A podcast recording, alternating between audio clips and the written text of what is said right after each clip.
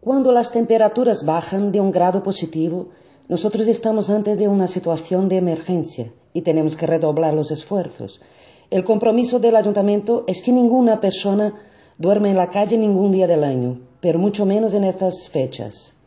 Hemos reforzado la intervención de los equipos de calle y también la coordinación con el SAMU social, con la Policía Municipal, con Protección Civil, para atender a estas personas que desgraciadamente se encuentran en esta situación.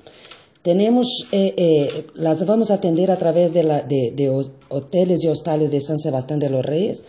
También tenemos un, convenio con la Hermandad del Santísimo Cristo de los Remedios para que les pueda atender en su comedor social.